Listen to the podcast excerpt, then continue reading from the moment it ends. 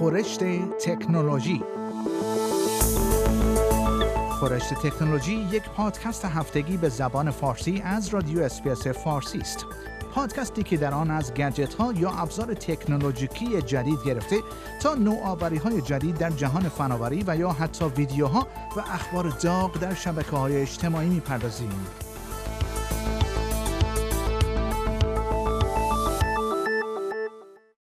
اسکات موریسون نخست وزیر استرالیا پروژه احداث اولین کارخانه پیشرفته باتری های لیتیوم در این کشور را افتتاح کرده است. این کارخانه در منطقه‌ای در نزدیکی نیوکاسل احداث خواهد شد. به گزارش ABC، شرکت انرژی رونسانس قصد دارد تا احداث این پروژه 70 میلیون دلاری در منطقه توماگو را ظرف چند هفته آینده شروع کند و انتظار می رود این کارخانه از ماه اکتبر به بهره برداری برسد. سال گذشته برنامه ها حاکی از این بود که این کارخانه برای حدود 1200 نفر اشتغال زایی خواهد داشت ولی استفاده از اتوماسیون بیشتر در این کارخانه به این معنی است که احتمالا فقط حدود 100 نفر در این کارخانه مشغول به کار خواهند شد. مارک چیلکوت مدیرعامل شرکت انرژی رونسانس می‌گوید باتری هایی که توسط این کارخانه تولید خواهند شد طوری طراحی شدند که در شرایط آب و هوایی بسیار گرم کار کنند. وی می‌گوید هدف این باتری ها ذخیره استاتیک خواهد بود که در زمینه های تجاری، صنعتی، مسکونی، خودروهای سنگین، اتوبوس ها و قطارها مورد استفاده قرار می گیرد. آقای چیلکوت می‌گوید در ابتدا مواد مورد نیاز برای تولید این باتری ها وارد خواهند شد ولی سپس تمرکز روی استفاده از مواد خامی خواهد بود که در استرالیا وجود دارد. وی می‌گوید استرالیا تنها کشور جهان است که 100 درصد مواد خام معدنی را دارد. آقای چیلکوت افزود متاسفانه تا الان ما در مورد موادی که می توانند برای تولید باتری مورد استفاده قرار گیرند ارزش افزوده ایجاد نکرده ایم. و خبر بعدی توییتر برای مقابله جدیتر با انتشار اخبار و اطلاعات کذب از طریق این رسانه اجتماعی از این پس به کاربرانی که چنین اطلاعاتی را منتشر کنند فقط پنج بار فرصت خواهد داد تا دست از این اقدام خود بردارند.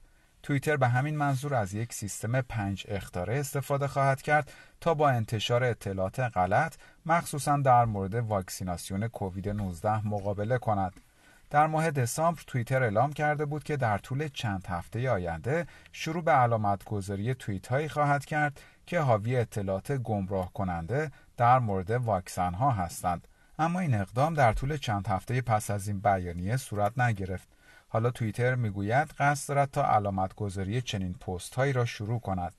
به گزارش news.com.au اختار اول بیشتر جنبه هشدار دارد و ممنوعیتی در پی نخواهد داشت اما اختارهای دوم و سوم هر کدام باعث مسدود شدن حساب توییتر شما برای مدت دوازده ساعت خواهند شد. اختار چهارم باعث مسدود شدن حساب برای یک هفته و اختار پنجم باعث بسته شدن دائمی حساب شما خواهد شد. در ابتدا صدور این اختارها توسط کارکنان توییتر انجام خواهد شد ولی به تدریج الگوریتم های تهیه خواهند شد که این کار را انجام خواهند داد.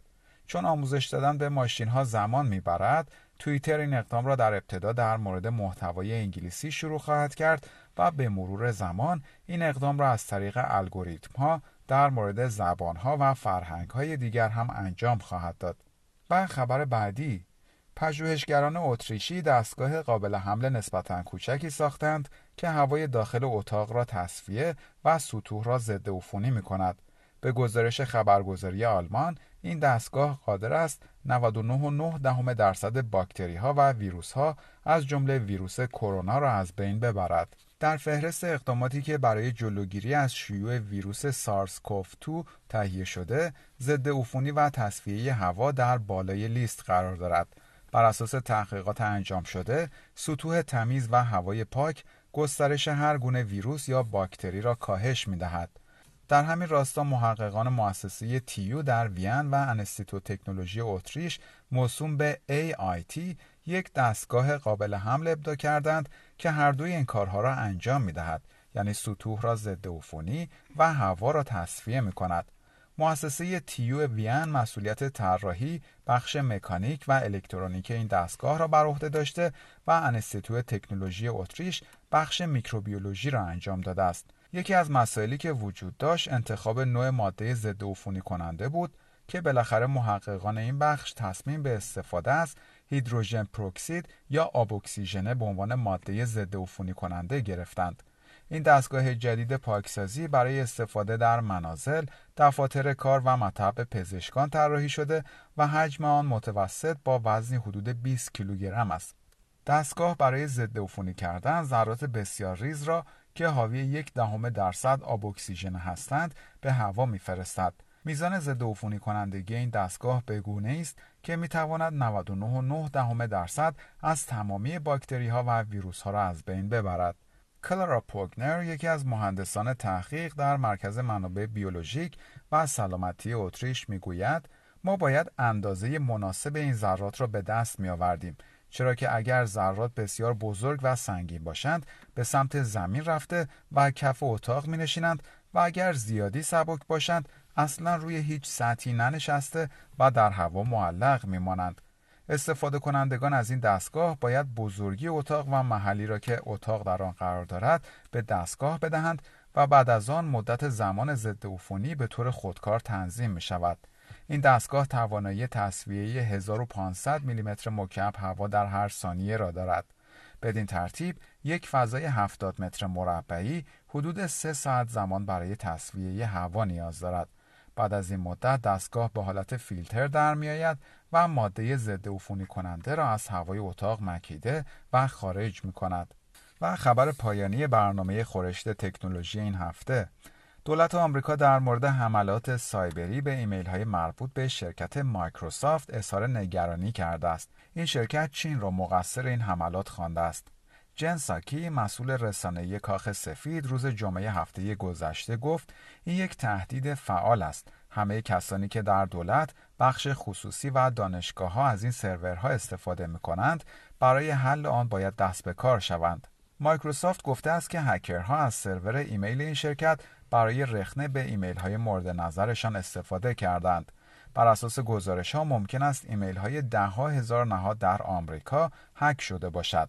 ایالات متحده آمریکا مدت هاست که چین را متهم به جاسوسی سایبری می کند اتهامی که پکن آن را رد می کند به گزارش بی بی سی خانم ساکی به خبرنگاران گفت که کاخ سفید نگران است که این حملات سایبری تعداد زیادی قربانی داشته باشد.